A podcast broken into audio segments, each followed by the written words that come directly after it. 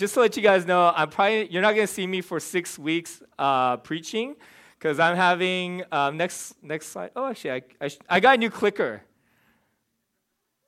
Hopefully, it works.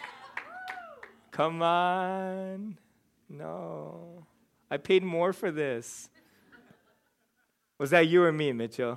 That was you, dude. I'm so sad right now. My three hundred dollars clicker. Just kidding. Oh, is that you or me? All right. So it's like my twenty dollars clicker. Anyways, um, I'm going to be having a child in four weeks. Oh, my gosh. Most of me is cheering. And so um, anyways, we have a lot of in-house speakers that I love to rotate up anyways.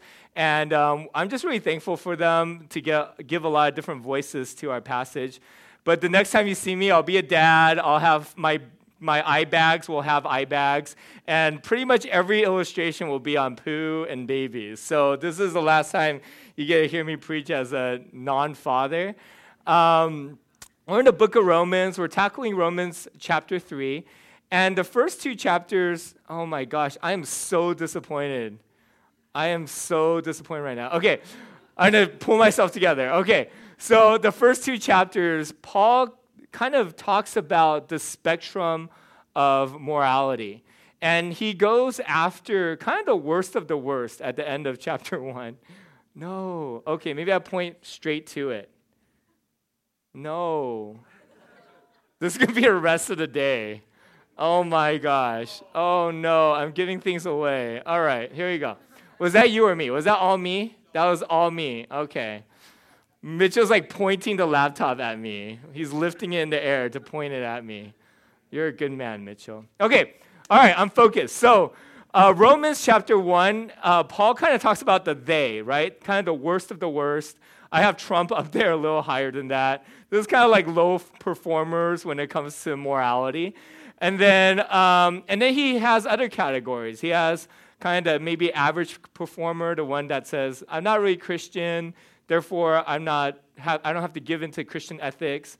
And then uh, above that is the good person who's better than most, right? Maybe you put yourself in that category. And then lastly, it's kind of the super Christian or super Jew.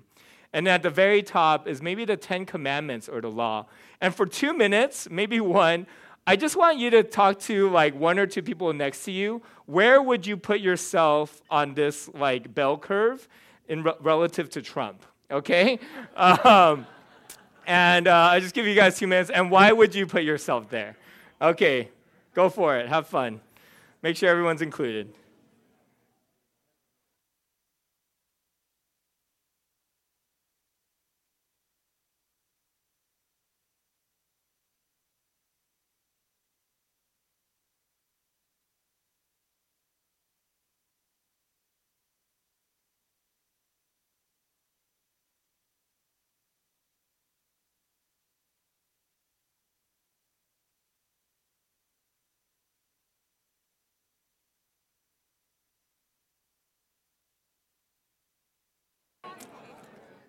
Is it really?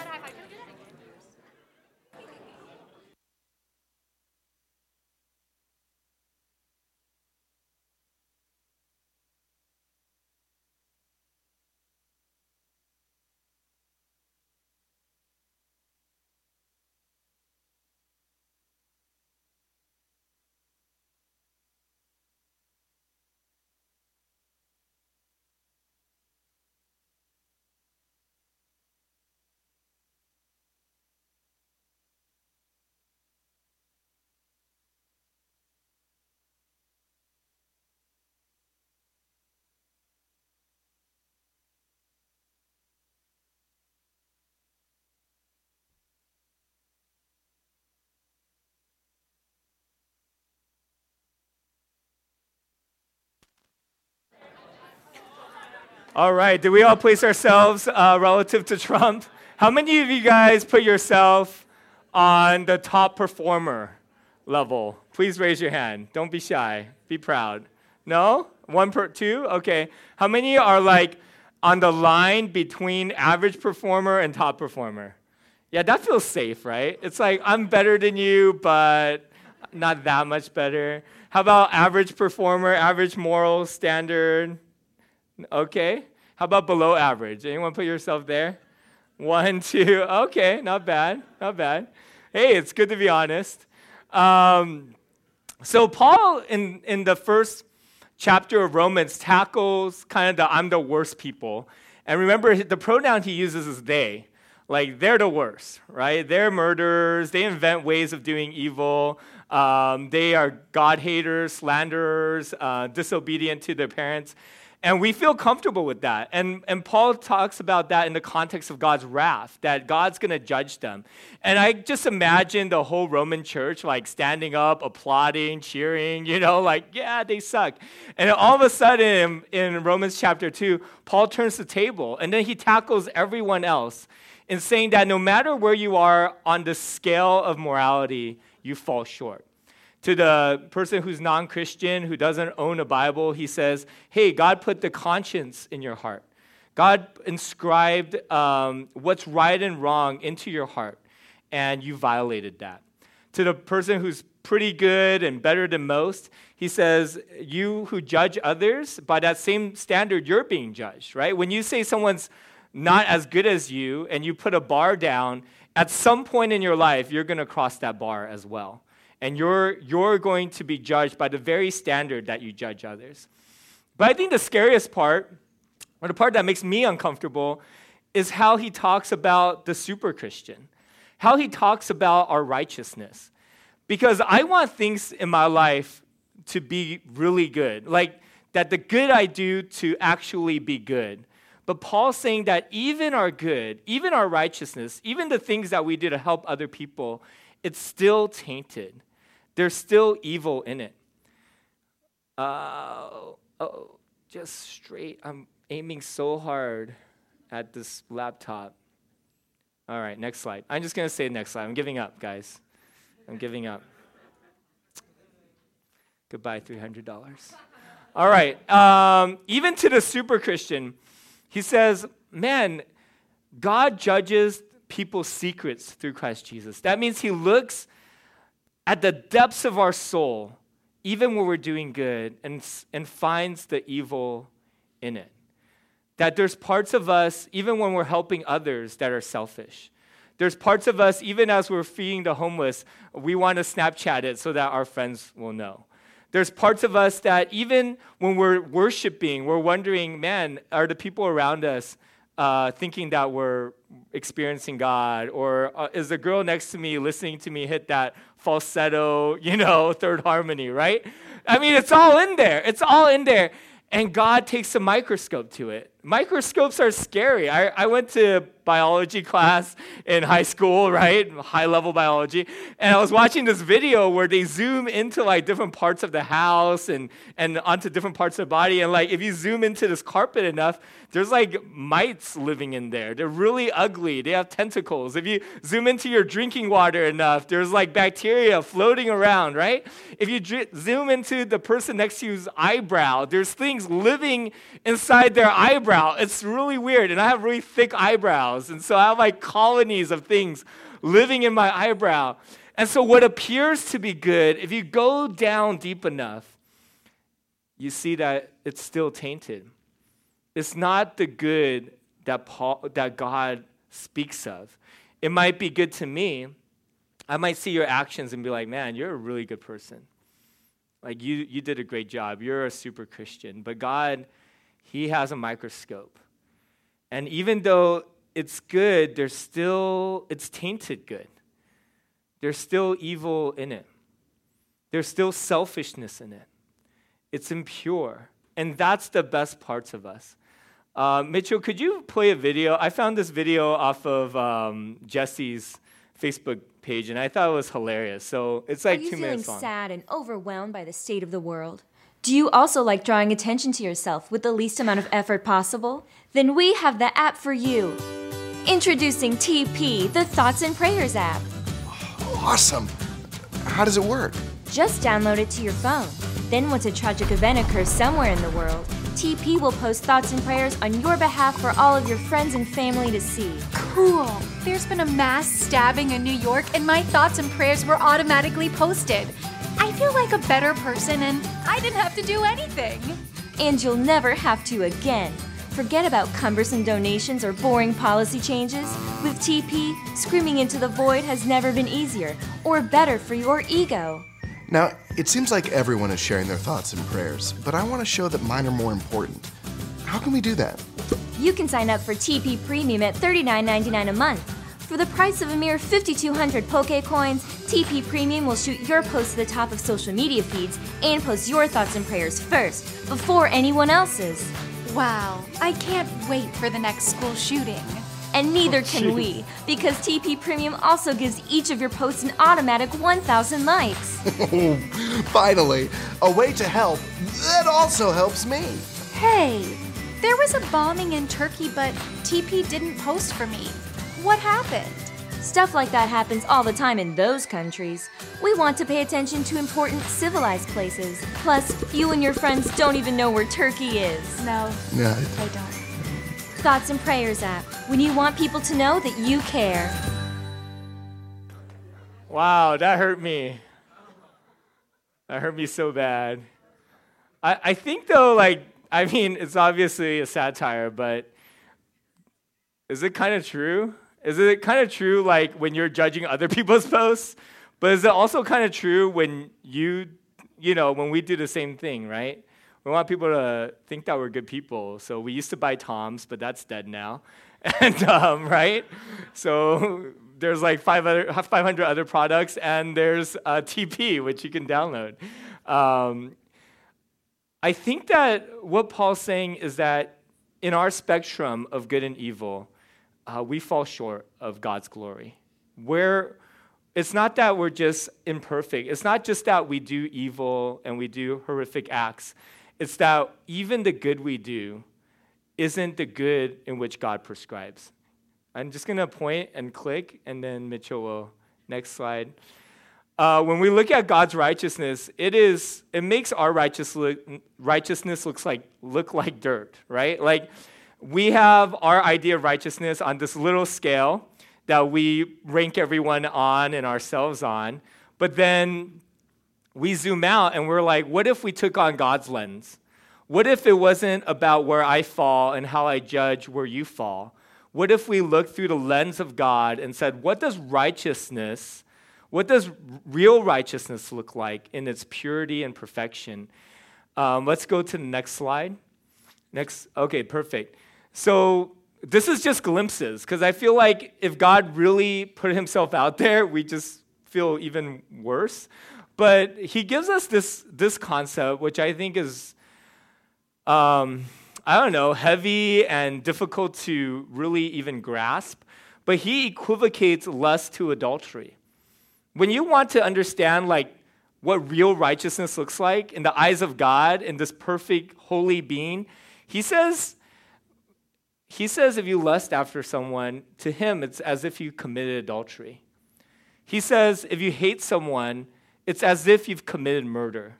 That's the type of gap that God has in his perception of righteousness and, and mine. I'm like, dude, if you lust for someone, it's, you know, just don't act out. Don't be like Trump, right? Don't get recorded and don't actually go and do stuff. But just keep it in your head. Try to fight against it. We all we all have lustful thoughts. If you hate someone, it's like, you know, like we all hate people. Try to forgive them, right? I understand. I've hated people before.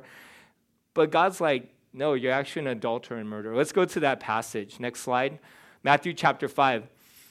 Um, you have said, or you have heard that it was said, to the people long ago, he's referring to the Ten Commandments, you shall not murder, and anyone who murders will be subject to judgment. But I tell you, Jesus is like trumping the Old, the Old Testament. He's trumping the law. He's saying, this is the perfect law. I gave you the law that kind of compromised where you are in your societal context and my righteousness, but here's the true law. I tell you, anyone who is angry with a brother or sister will be subject to judgment. Again, anyone says to a brother and sister, Raka, which, man, I say all the time, is answerable to the court. And anyone who says, you fool, will be in danger of the fire of hell. My goodness. You have heard that it said, you shall not commit adultery. But I tell you, anyone who looks at a woman lustfully has already committed adultery with her in his heart. Next slide. Um, sorry, can you go back to... Thanks, Mitchell. One more. Okay. So that's evil. And we, I would say, dude, I'm a murderer and adulterer in the eyes of God. And I would say we probably all are. That his bar is so high that we don't even come close. But also think about his high, his bar for what is actually good. When he, when he looks at righteousness, what is actually righteousness to him is that he can take a microscope into your heart and it's fully good. Your motivation is fully selfless. Who in this room is able to do that? He could take a microscope to your to your thoughts throughout this week and say, there's nothing evil in there.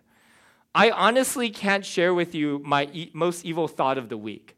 Like, I would not do it. I wouldn't do it for a million dollars. It's that bad. But I think, can you share your most evil thought of the week? It's pretty, it's pretty disastrous, right? What is good isn't just um, a relinquishing of evil. It's not just living a monastic lifestyle where you're isolated from society. It's actually doing good out of the purity of your heart. It's actually choosing actively to do the right thing every time. I don't even know what the right thing to do is every time. Every time I buy food for ten dollars, I'm like, but a child's dying, right? What's the right thing to do? I, I, I genuinely wrestle with whether I should just make rice, save four hundred dollars on food every month, and send it to Africa so that, you know, or some other third world country so that maybe forty children don't die. Is, is that the right thing to do? I don't even know. I don't even know. I don't even know. But God, like, I don't even know, right? That's such a high bar, and to choose to do that every time, that's what we're talking about. That's a glimpse. I, I it's so hard to even conceive that. But that's why I'm saying, like, when you look at through the lens of God and not just our human, like, um, relativistic category for morality or societal, it just, it should blow us all away.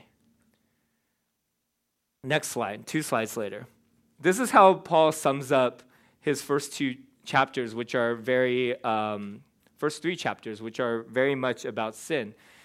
And he he combines lots of uh, Psalms, verses in Psalms, one one proverb, and two verses from Isaiah. He just kind of throws it all together, and he says, uh, sorry, after verse ten, what shall we say then? Do we have any advantage? Not at all, for we are already made the charge that Jews and Gentiles alike are all under the power of sin. As it is written, there is no one righteous, not even one. There is no one who understands. There is no one who seeks God. All have turned away. They have altogether become worthless. That whole spectrum. There is no one who does true good, not even one. Next slide. Their throats are open graves. Their tongues practice deceit. The poison of vipers is on their lips. Their mouths are full of cursing and bitterness. Their feet are swift to shed blood. Ruin and misery mark their ways. The way of peace they do not know. There is no fear of God before their eyes. Dang, okay, ouch. Here we go. Now we know that whatever the law says, it says to those who are under the law, so that every mouth may be silenced and the whole world held accountable to God. Here's the biggie. Therefore...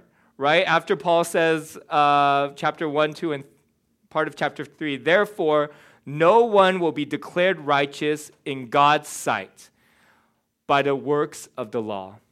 Rather, through the law, we become conscious of sin.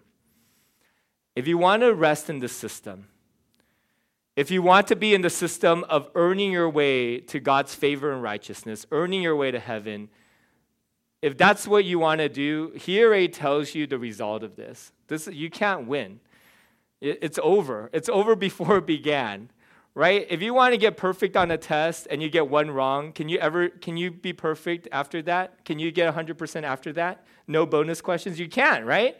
If you get if you get question two wrong, but you get five thousand questions right, you're still not one hundred percent um, path, um, perfect.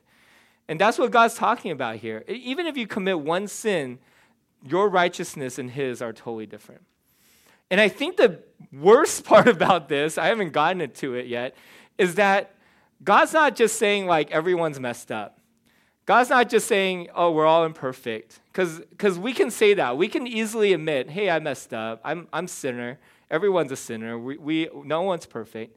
He's saying not only are you imperfect, but that his wrath and judgment is on is on you for your sins. That's that's hard to swallow, but that's what he says at the end of chapter one, and then he applies that to everyone else on the spectrum. At the end of one, it's talking about the worst people, right? The murderers, the rapists, the people who, who do evil, and we understand that we want them to be punished. Every superhero movie is about that, right? There's someone who's hit the lowest end of the moral bar, and there's no um, system or institution that can take them out. Right? The police, the government's powerless against them or has been corrupted. And then there's a superhero who comes, who has a moral code. But not only does he have a moral code, he has power in, in, in the, and the ability to enact and to do away with evil. And so we're cheering for Batman and Superman and Iron Man, and especially Superman, because he's morally uh, totally upright, whereas other characters have some flaw in them. And we're like, yes, get the bad guys, right? Use your power and and and do good with it. Because if someone is completely good and powerful and he does nothing with it, then he's not totally good, right? If I have the power to stop someone being bullied and I don't act on it, then there's evil in me. I'm not acting out injustice. Does that make sense? If I have power and I'm not stopping evil, then I'm not good. There's something evil in me. So, but what happens when, when God's the superhero, but all of us are the villains? When God's the superhero, but the gap between him and us is that everywhere he looks, as this perfect being, are people who are murderers and adulterers. And that this huge distance of his righteousness and our evil incurs wrath and judgment. That's that's what's hard for us to own. That's what's hard for me to own. But that's what Romans one and two and three are saying. Next slide. So you can be under the law. You can try to get your way to God by working hard and by trying to be righteous, but the distance is too far. And in that distance is his judgment.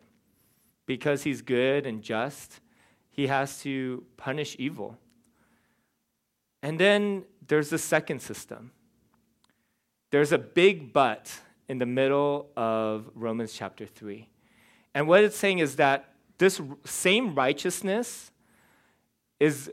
is being revealed or manifested apart from the law. That, that God's opening up another system. That God's opening up another way that is completely outside of this earning my righteousness thing. That is completely outside of me being a good Christian and doing all the right things, the works, the earning, the slaving over, the getting, the being, um, being righteous and earning my way into heaven. God's opening up another system of righteousness. Um, next slide.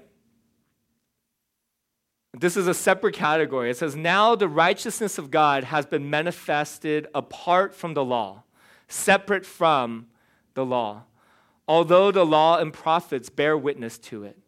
The righteousness of God through faith in Jesus Christ for all who believe. This is huge. God's saying, here's the difference between the Christian faith and all the other faiths. All the other faiths is about us earning our way to God and being good enough. All the other faiths and systems are about our works and what we can do to get to heaven.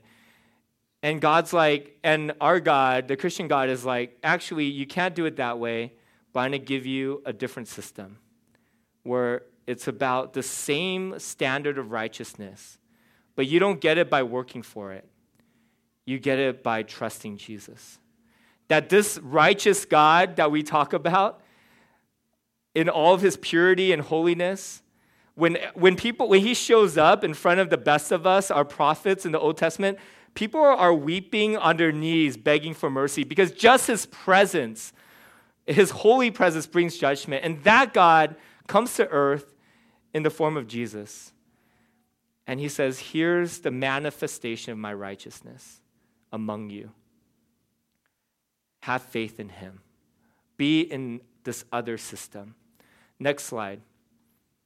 I'm just going to read this to you. There is no difference between Jews and Gentiles, for all has fallen short of the glory of God. And all who are justified freely by his grace through the redemption that comes from Jesus Christ. God presented Christ as a sacrifice of atonement through the shedding of his blood to be received by faith. He did this to demonstrate his righteousness, because in his forbearance he has left the sins committed beforehand unpunished. He did this, he did it to demonstrate his righteousness at the present time, so as to be just and the one who justifies those who have faith in Jesus. What he's saying here is that this is the gospel. He has this unreachable bar of holiness. And he takes that and he says, I'm not going to punish people's sins. I'm going to let people go right now. There's a season, this era of grace, because my righteousness is going to come to you in a different way. Separate from the law, separate from working, separate from earning, through my son Jesus. He's going to pay the wrath. He's going to pay the punishment for your sins. And that's what it means that on the cross, there's the justice of God, the wrath of God for all of our sins, being poured out on Jesus as he's nailed, as he's lashed, as he's executed, as he says, Father, why have you forsaken me? That is the entire wrath of God that we deserve. But he, but Jesus takes it for us. He sacrifices himself for us. He stands in front of us. As the wrath of God and punishment of God is being poured out, he stands in front of us and he takes it for us. And that's why there's a justification. That when we trust in Jesus to do that, we are justified. That's a judicial term, which means that we can walk free. We're not under guilt or shame or punishment anymore. We get to be his kids. It's a totally different system. And over and over again, God says, this is a free gift. This is something you don't earn. This is something I just give to you, as you trust me and place your faith in me. You know, I think about all the things I've had to earn in life. I earned my master's degree. Um, I had to take some Adderall and drop from a D min to M A, but I earned it, right? I turned in all these papers to get there. I, in some ways, I earned my friendships. I, I uh, expressed my my care for them and concern. I walked through the hard times, going to funerals, helping my friends move, right? The ultimate sign of friendship is like, oh, I'll carry that couch for you, you know? It's like a different level of friendship. Um, I hug them when they're sick, right? Um, and then I think about, yeah, earning my way into like volleyball groups uh, and to becoming a, a decent volleyball player, although I was totally crappy when I played with Maurice yesterday. Sorry, Maurice. And then I think about things I don't earn. Like, I didn't earn being a son to my father and mother. That I it just happened, right? My my my wife's pregnant. We're going to Babies R Us, and uh, she stops at the sock section, and she's like, socks. And I look at it, and I feel really emotional. Like, oh my gosh, I have a baby and he's gonna wear socks. But I push it down and I put on an angry face and I walk straight to the straight to the cribs, because that's what we're buying today, right? And then we're in, we're like looking for cribs, and we finally sit down. And I open up my heart a little bit. I'm like, hey Nina, like, um, I really felt something when you said socks. She was like, oh, I just thought you were mad at me. You know, I was like, yeah, that's that's how I feel things. Um, and then and then uh, Nina, like the baby's like kicking now, and you can kind of feel it on her stomach. And so whenever she's like, baby's kicking, I'm like running over, and I put my hand there. I just imagine him giving me high fives, right? Um, and I just feel my heart open to him. I'm just like, dude, I love this kid. Like, I have, I don't know his name yet. If I do, I'm not allowed to share it. Um, and then uh, what else? I, I've never met him. I haven't seen his face. I don't know his personality, but I know he's a part of my family. I know I would do anything to keep him safe. And I know that I want to be a better man for him. Like, I think I think about my life, and I'm like, I want to be a better man for this kid, my kid. And what God's saying is that you could either be someone who is a servant trying to earn your way out of his wrath and be in that system of law, or you could be his child. You could be someone who says, God, can you just adopt me in? Because I'm I'm done trying to make this work. And I'm giving up on being good enough.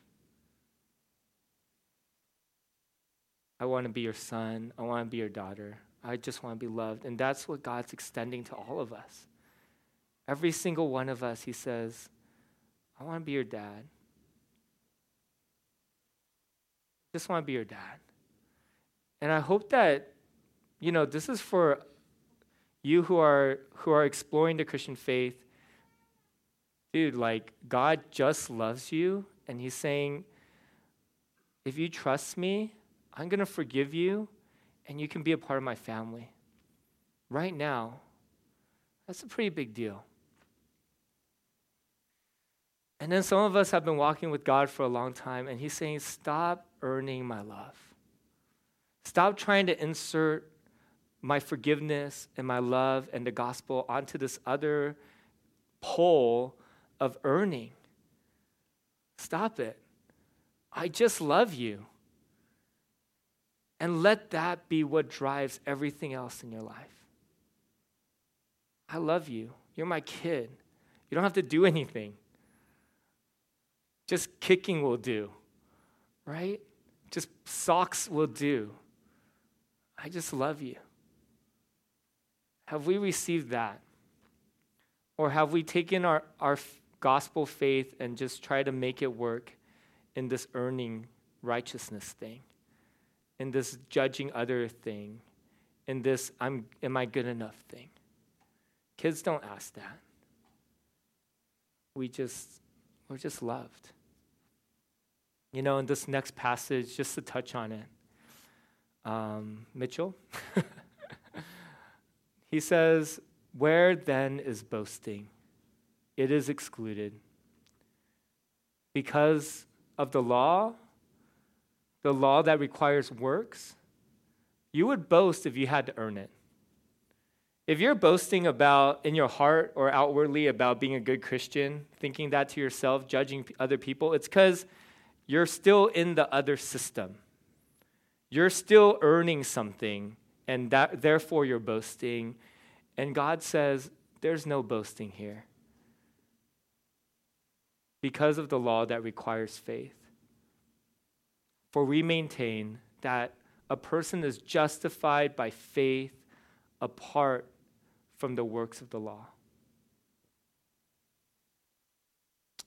I hope that today all of us would be able to receive the gospel in a new way, that we would be his kids. And I just want to extend an invitation. I know some of you guys, I, I'm so glad you're here, um, especially if you're not Christian, you don't identify yourself as a Christian, because it's just like scary to walk into a religious environment, you know, and But I just kind of want to say it's okay to keep exploring, but it's also okay for you today to just say, man, I want Jesus, I just want to be a part of this family. Like, I want to be adopted in. Isn't that a great invitation? If that's you today, you know, it's so it's so simple. Like, God just boils it down, and he says, all you have to do is ask me to forgive you, and I will. I already paid for it. Just ask me to forgive you, and ask ask to be my child, and you're in. I hope that you'll do that with me this morning. And I think all of us can pray that too, though, because we forget we're kids. We forget we're his sons and daughters sometimes. And we start to we start to do all these other things that are unimportant. We start to be about climbing some ladder. And today I hope we could just sit with, man, God loves me. I'm his kid. It's a different system.